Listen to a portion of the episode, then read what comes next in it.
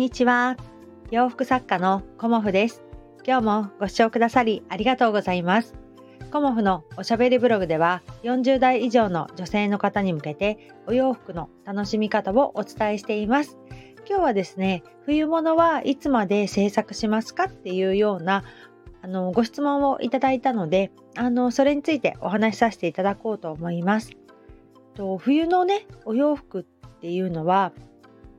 まあ私の中では、え、ー、と大体年内で冬物の制作は終了をしています。毎年ね。うん、であのー、まあいろんな方からあのー、冬物ねやっぱり欲しくなるっていうのは12月までではなくて1月2月の寒い時。うん。特に1月ね。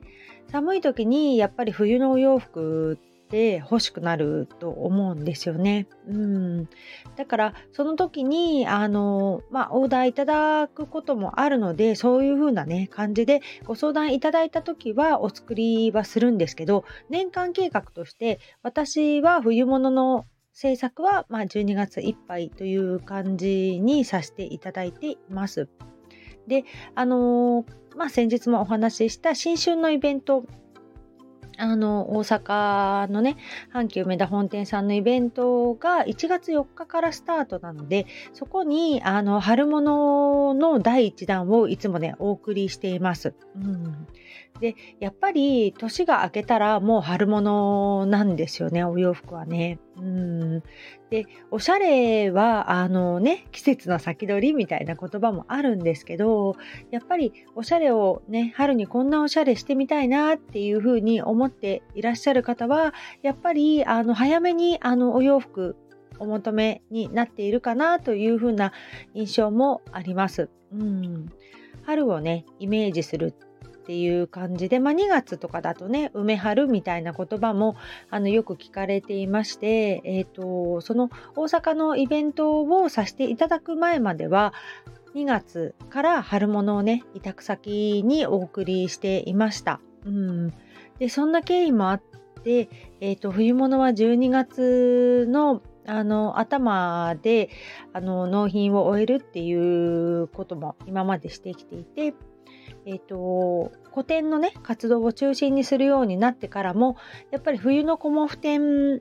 をあの最後というかねあの1年の締めくくりの古典という感じになりますのでそこでねあの冬物のお洋服は一旦終了という形を私の中ではとっております。まあ、あのネットショップの方はねあの2月くらいまでこう冬のねお洋服を並べさせていただいているんですが新しいパターンを起こして冬物を作るとかそういうことはあのしない感じなんですよね。で1月からもう春物の制作に私は入ります。うん、で結構ねあの4月から個展が始まりそこからもう私の中ではこう駆け抜けていくっていうようなスケジュールなので1月2月の段階でこうじっくりあのパターンと向き合うというかそういうこともあのしたりしています。うん、で今年のあの展示会どんな感じのイメージでいこうかなとかいろんなねあの枚数もどのぐらいにしようかなとかっていうことをあの自分の中でねあのすごく考えたりもしているのでそういうところからもねあのスタートというか準備期間がやっぱり必要になるので1月に入ったらあの春物というような感じで意識させていただいてで生地の仕入れもねあのもう冬生地はあの追加仕入れはしないという感じで今はおります。うんで今年はね結構紺色のコーデュロイがすごく人気でご注文をたくさんいただいてたりとかあの冬のねコモフ店でも紺系のワンピースがやっぱり完売だったりとか、うん、やっぱ紺はねすごく今年は人気なんだなっていうのを私の中だけですけどね、うん、コモフのお洋服に限って言えばあの紺が一番人気でしたね。で次にあの人気だったのなんだろうなって考えた時にやっぱり紫でしたね。うん、で紫に私グリーンのドットを持ってきていてでそこにねあのこう組み合わせがすごくいいですねっていうようなことであのいくつかオーダーもいただいていました。うんだからそんな感じでね冬物まあ他にもあのモノトーン系のドットというかねそちらはもう作れば作るほどあの完売になっていくっていうようなものであとも生地が、えーと、23着という感じではあるんですけど私自身もね実際イベントで履いたスカートでもあるんですけどそのドット柄もかなり人気でしたね。うんうん、だからその年によって、えーと、何が人気っていうのがあの世の中の流行とはまた別にね コモフオリジナルのあの流行というものがあの毎年毎年あるなっていうのもありがたく感じています。そんな感じでね、1月からは、こう、新たな1年ということで、あの、自分の中でね、やっていこうかなと思っております。でね、私がちょっと最近気になっていることが、あの、コンフォートゾーンっていう言葉、うん、がね、すごく、あの、ここ最近わかんないんだけど、よく耳にするんですよね。でコンフォートゾーンっていう言葉知らなくて、私。知ったのが1年半ぐらい前かな。まだまだ勉強不足だなと思っていて、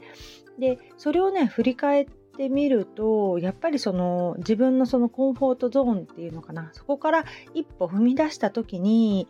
私は何て言うか転機を迎えてるんだなっていうのを、まあ、何回かあったんですよねコモフの活動の中でも。でまあ一番最初に一歩踏み出したのはやっぱり委託販売をやめて個展をやるスタイルに変えるって言った時だったんですよね。うん、でその時も何か今の活動に違和感を感じた時だったんですよね。で違和感を感じてるのにずるずるいかなかったっていうことが次につながったかなっていうふうに思っていますしその次にねあの個展をしばらくやっていてあの個展の会場を変えさせていただいたっていうねお借りするギャラリーを変えさせていただいたっていう時もあのちょうどコロナ禍とぶつかって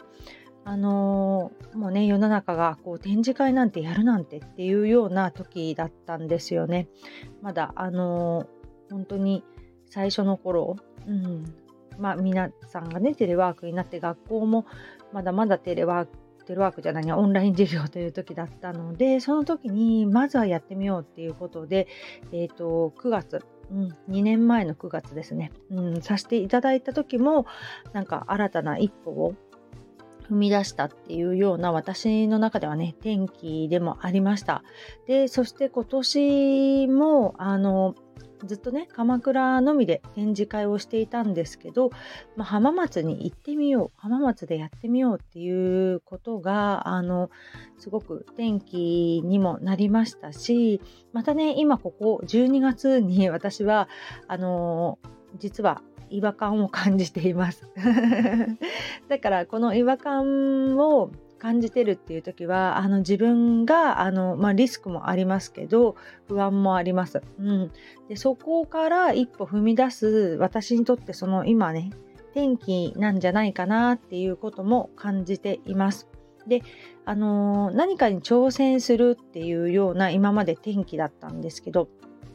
私の中で、まあ、挑戦は続きますが、あの、視点をガラッと変えるっていう転機が今来たなっていうふうに思っています。うん。あの、お洋服販売とかね、コモフの活動について今までここをあのメインにというかここを中心にずっと見てやってきたことをあのあえてねそこを中心にするのではなく違うところを中心にしてやっていくっていうことをあのやってみようかなっていうふうに今思っています。なのでこれはねあの継続することで力になっていくことでもあるのでまずはねあのこう計画というかあのどういうふうな感じでこれをこう自分の中でメインの活動に定着していくかっていうことも今考えていてまあ、そのきっかけをね、あの、くれたのは主人だったんですけど、やっぱりそこじゃないんじゃないっていうふうに、あの、言われたことにね、はっと気づかされて私あそういうことっていうようなあの漠然とね今までこれが成功してていいんだっていうような気持ちに凝り固まっていた自分がいたんですけどいやそっちなのか？みたいな感じであの自分の中でねあのちょっと新たな気づきというか別の視点？みたいなものをあのヒントを得たんですよね。だからそのヒントをあの今こうまだ全然何もできてないんですけどヒントをこう自分の力に変えていくっていうのかな。その自分の活動に取り入れていくっていうことをねあのこの1年は本当にやっていこうかなっていうふうに覚悟が決まりました。